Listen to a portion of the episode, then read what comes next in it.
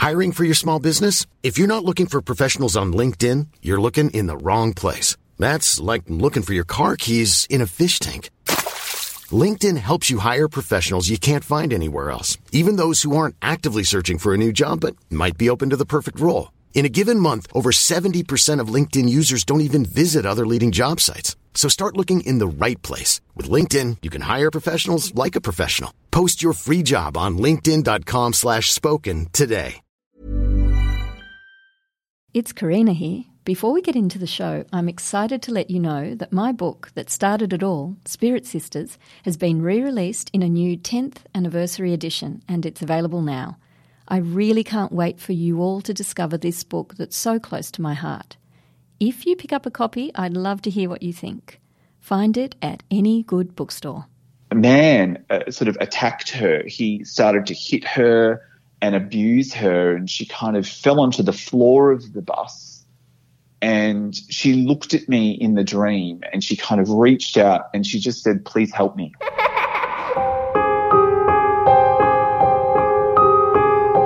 You're listening to The Ghost Files, the podcast where everyday people share their extraordinary experiences of the spirit world. My name is Karina Machado.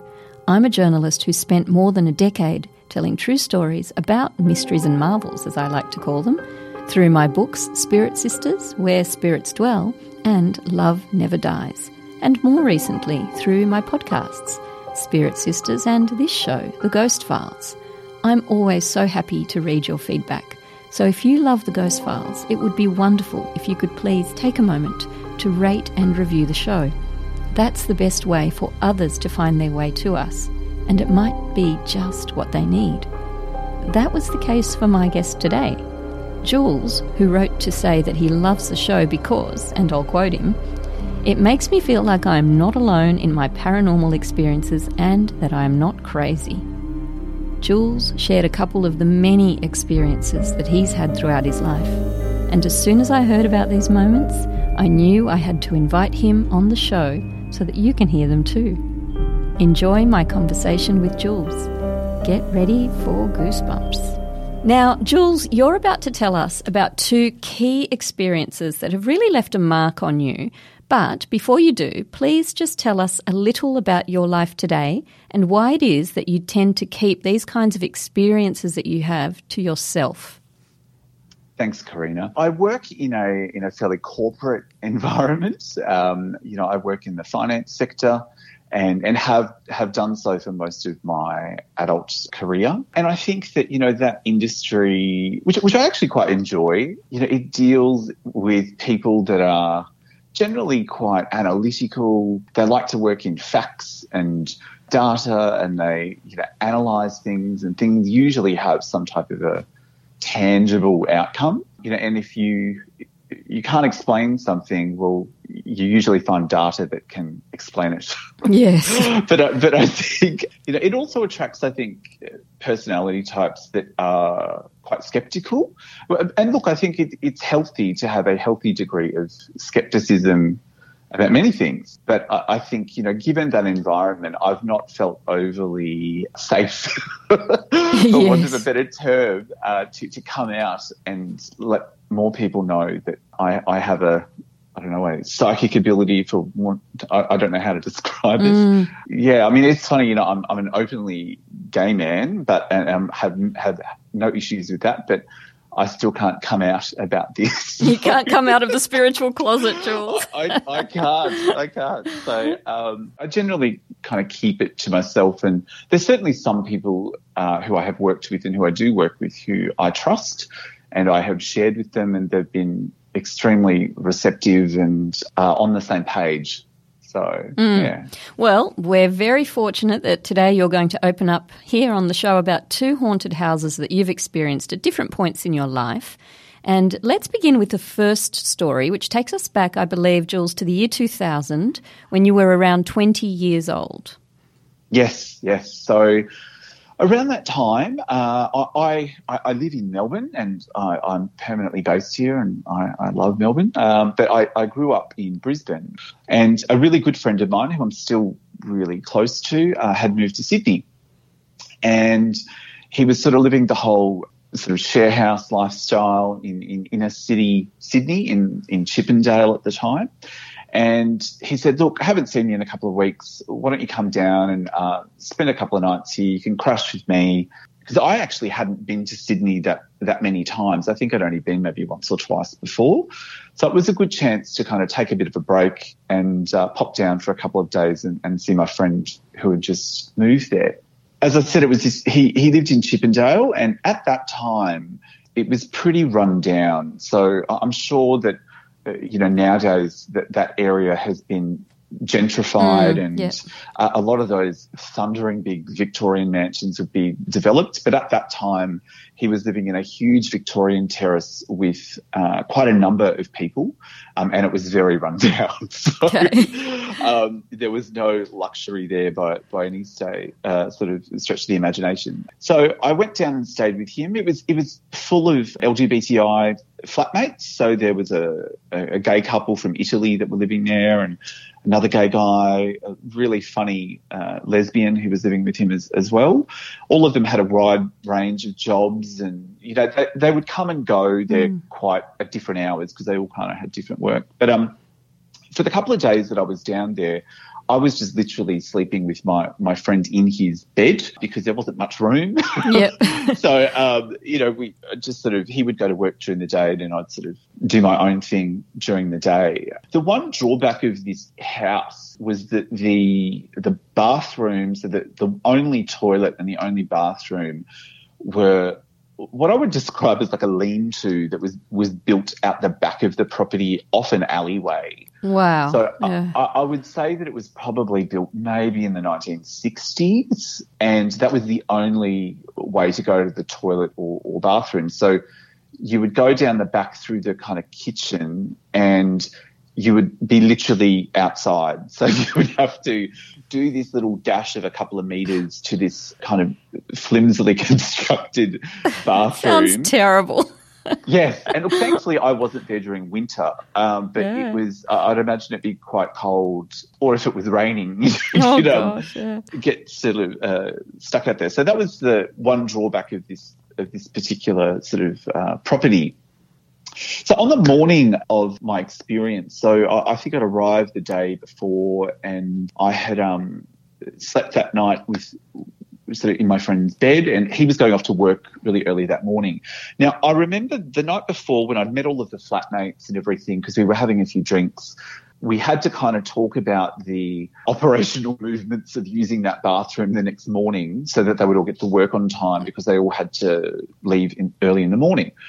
So I said, look, no problem. I've got no plans. I'm just going to be sightseeing. So I will wait until all of you have left before I use the bathroom. So they said, yeah, look, we should be gone by about 8.30, 9 o'clock, and then it's all yours. So that was fine. I heard my friend get up in the morning at about, oh, maybe 8 o'clock, 8.30, something like that. And I went back to sleep. When I went back to sleep, I, I had this really odd, really, really vivid dream that, and it's still probably one of the most vivid dreams I've ever had, which it, it really stuck with me. And in this dream, I was on a bus and uh, I felt just like a passenger on this particular bus. Um, and it felt like it was the 1960s or 70s, just by the way people were dressed on this bus. And look, I'm going to assume that the bus ride was taking place in, in Sydney uh, the bus was really kind of sparsely occupied. There weren't too many people on it, but uh, there were mostly white people on the bus.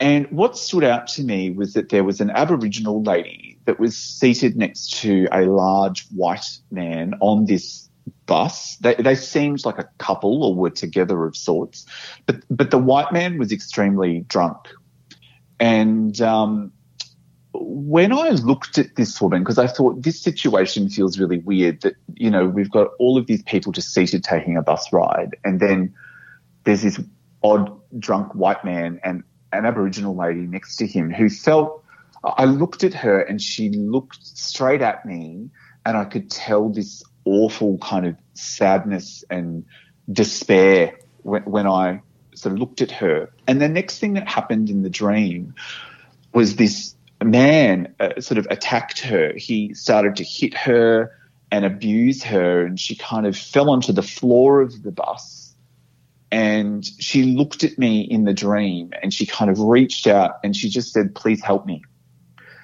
And what I was so like the emotions that were going through me in this dream, I still feel them now. Was I was so angry that no one got up and did anything. That that was the first thing that struck me. I thought, you know, they just didn't want to get involved. It wasn't their business. That's what I really kind of felt. Mm-hmm. And as soon as she kind of reached out to me with her hand while she was on the floor and I was on the bus, I, I woke up. I jolted up in the bed. And when I did that, or because I did that, it was because I had felt someone or something sit on my feet on the bed.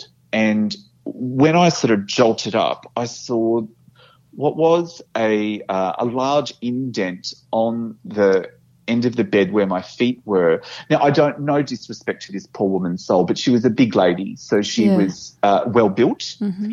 and it, it, it looked like somebody's big bum on the end of the bed. Right. Def- definitely w- where my feet were, and I was so startled that I I I just sort of I almost didn't want to uh, recognize it in a way, Yeah.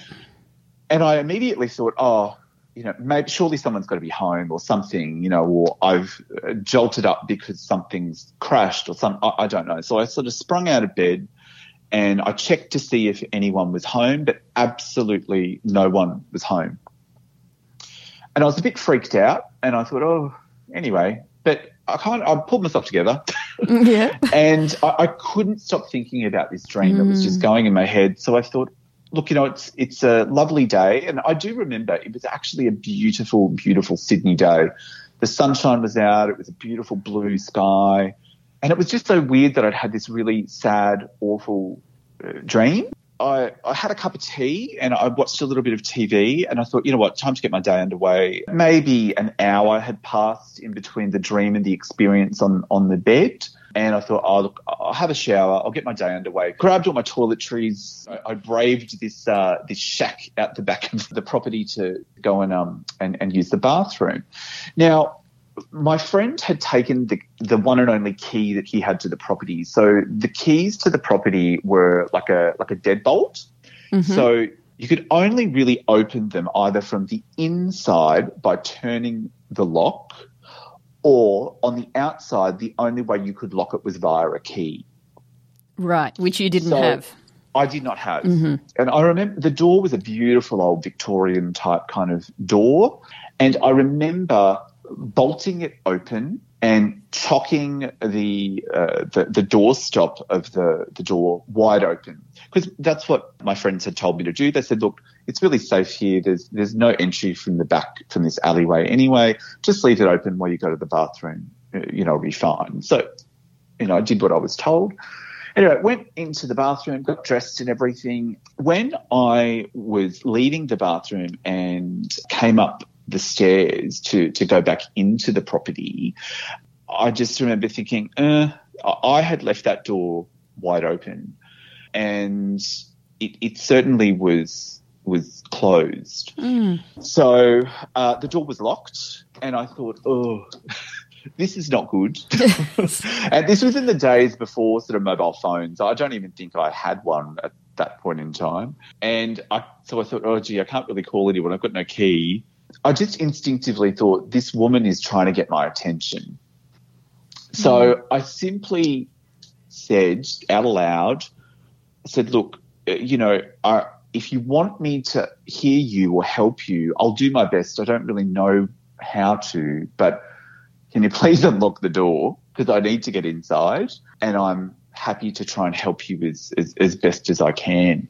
With that, chill went down my spine. I heard the door click. Gosh. And I thought someone has to be playing a joke on me. You know, I thought one of them has to be inside there doing this.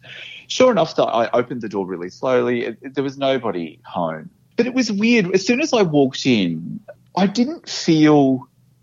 I, I felt quite uh, peaceful. Like I, I honestly felt like she really wanted to connect and just have somebody hear her. Yes, yes. And I, I sat down in that little kitchen just by myself, and I, I still remember the beautiful day that it was outside.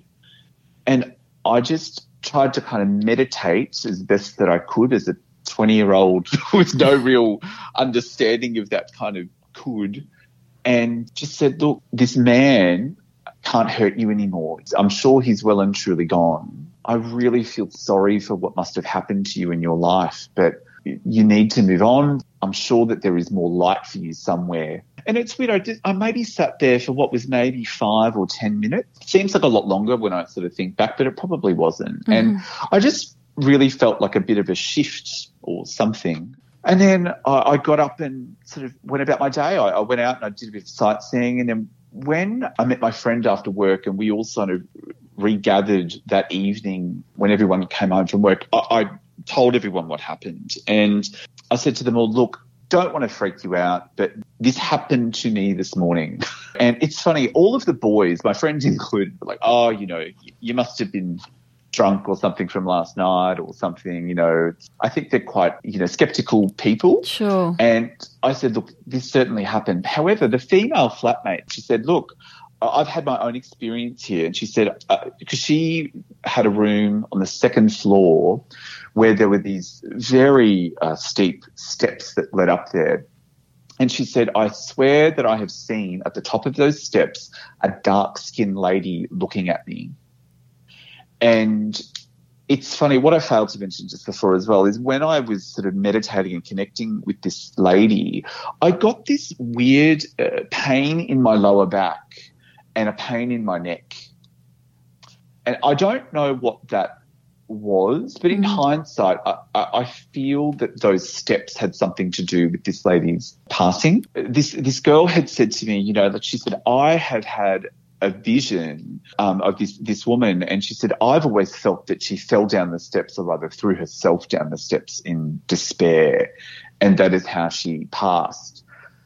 So, so know, that's that, interesting. Did that mm, sort of offer a kind of validation to you, Jules? Yeah, it, it, it did. It was it was a little bit scary yeah. because it, that had not happened to me. You know, it was it was quite a a moving, um, mm. um, yet validating experience, but it was still quite comforting. And I really hope that I was able to offer this poor soul some type of, uh, you know, a spiritual shoulder to cry on, so to speak. Yes. Because it sounded like she had indeed had a quite a horrible um, life. I just got this awful sense of sadness when she reached out to me, and when I had, in particular, that scene that I had seen on that bus. It, it made me really angry, to be honest. Mm. Um, and it was just so help helpless. Yes. You know? Yeah. It's a very so. moving story, as you say. It's poignant. And to me, it illustrates something that's often struck me about the sharing of ghost stories, as we call them that in a mm. way they are a remembrance of life, not death.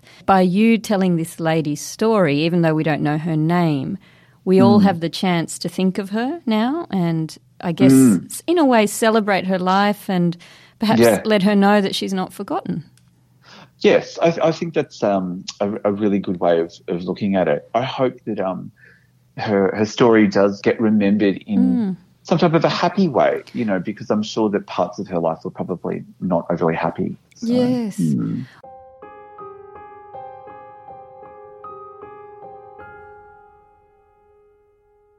Well, yeah. Jules, your next story is about a different kind of haunted house. Now, we're still in Sydney, but at a different yes. stage of your life. Please yes. tell us what happened when you went to stay with another friend at her home in Gladesville for the weekend. Yes. a considerable time had passed between that story and the next one. So probably around 2009, okay. I want to say. Yeah. So probably about nine or 10 years after the first incident. And um, she'd invited me over for uh, for lunch at her house, and she owned a beautiful little weatherboard home in beautiful leafy Gladesville in, in Sydney. Mm-hmm. You know, quite a picturesque little street. The, she'd lived in that home for quite a number of, of years. Beautiful little weatherboard, very small, sort of two bedrooms with kind of like an open lounge room and dining area. And she'd added on a, a, kitchen and sort of bathroom at the back, sort of in the 1980s So anyway, um, beautiful day. We're in the kitchen at the back, and where the kitchen is situated, there is like a long hallway that allows a view straight to the front door. As with these kind of workers' cottages, there's like a solid concrete, I want to say veranda, but it's not really a veranda. It's kind of like a just a block of concrete at the front of the Yeah. property with a couple of little steps, and then you've literally got the the footpath on the nature strip. But where this block of concrete or slash veranda is at the front, that was all fenced, with the exception of like a little entry uh, for, for guests to come into the front door. You know, you look straight down the hallway and you see right down the centre of the, the property, and you look, you can see into the backyard, but right at the back there, which is where we were, was the, the kitchen area.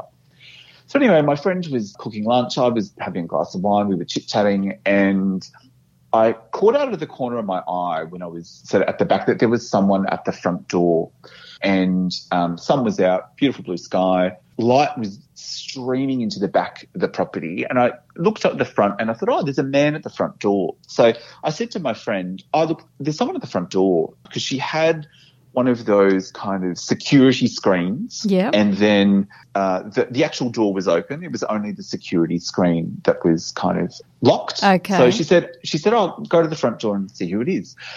So anyway, as I was sort of looking at this man, and it was in summer, so it was quite warm, he had a, a very large brimmed hat on. The type that, you know, like a stockman would maybe wear Yeah. if it was raining.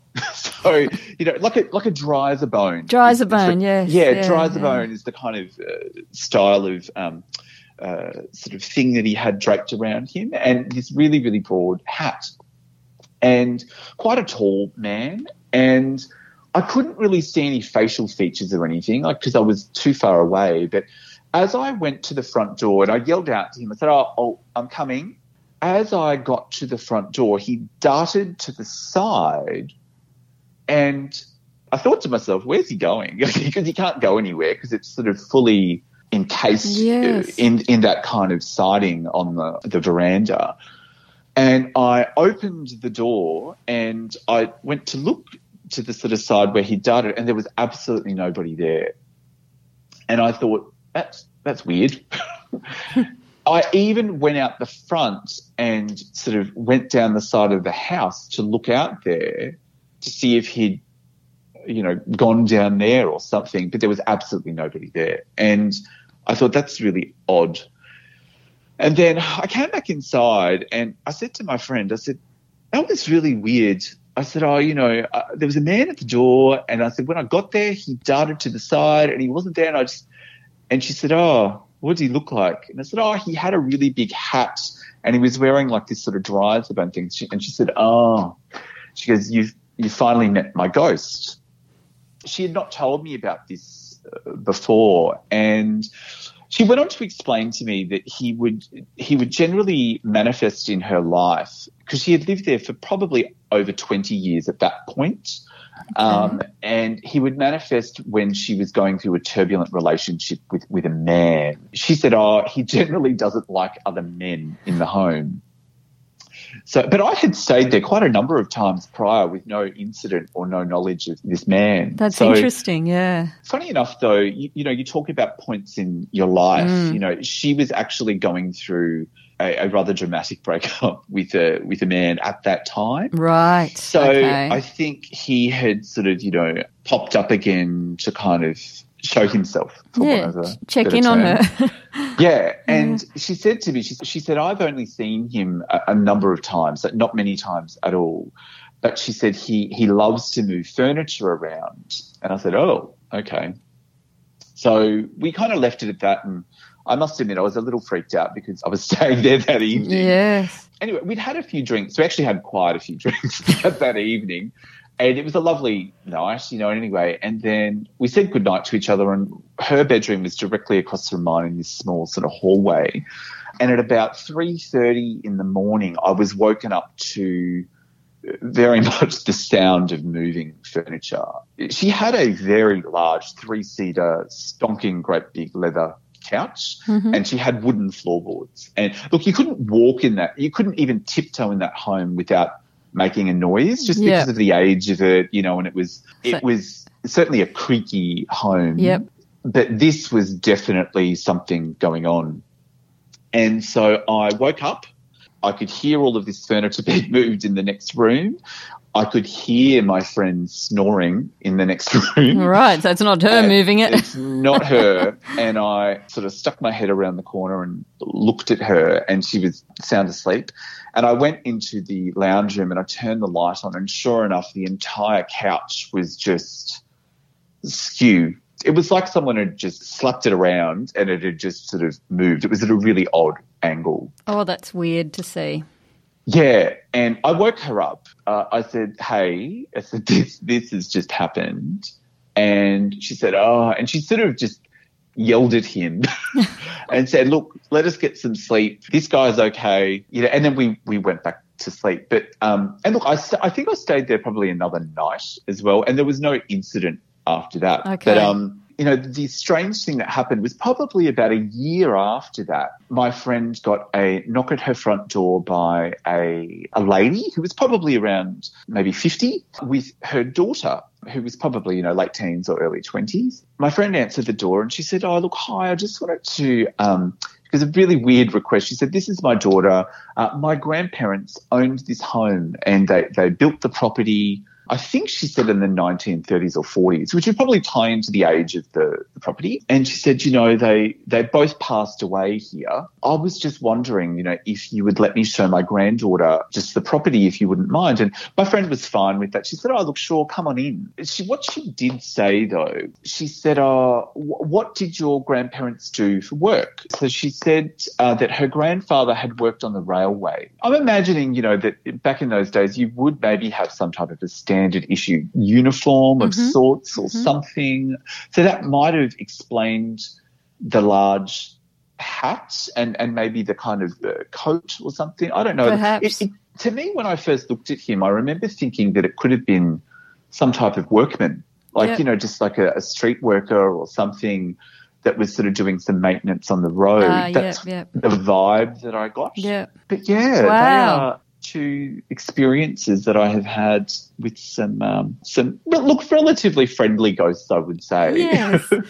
Well, Um, they are wonderful stories, Jules, and I feel very privileged that you've shared with us because, as you told us earlier, you, you do tend to keep a lid on these. We are at the end of our time together, Jules, but I, I can't let you go without asking what an encounter with the dead can teach us about actually living. For me, it, it does, and I go back to that word comfort. It provides, I feel, comfort that we are not alone. There is something else beyond here and now.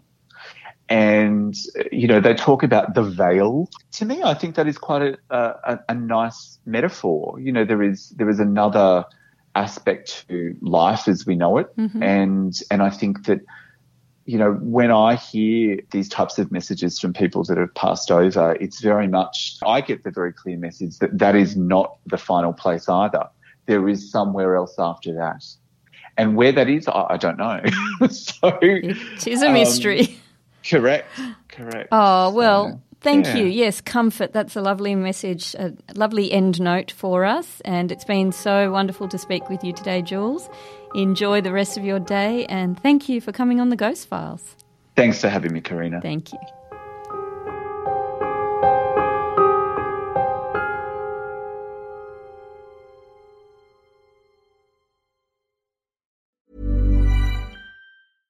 Hello, this is Danny Pellegrino, host of the Everything Iconic podcast, and I'm here to tell you all about Splash Refresher because hydration is mandatory, but boring is not. Now, I love my water, but if I don't spice it up, I'm not going to finish what I took out of the fridge. That's why I love my Splash Refresher, which is flavorful, delicious, bright, hydrating, and zero calories. The wild berry flavor is my fave.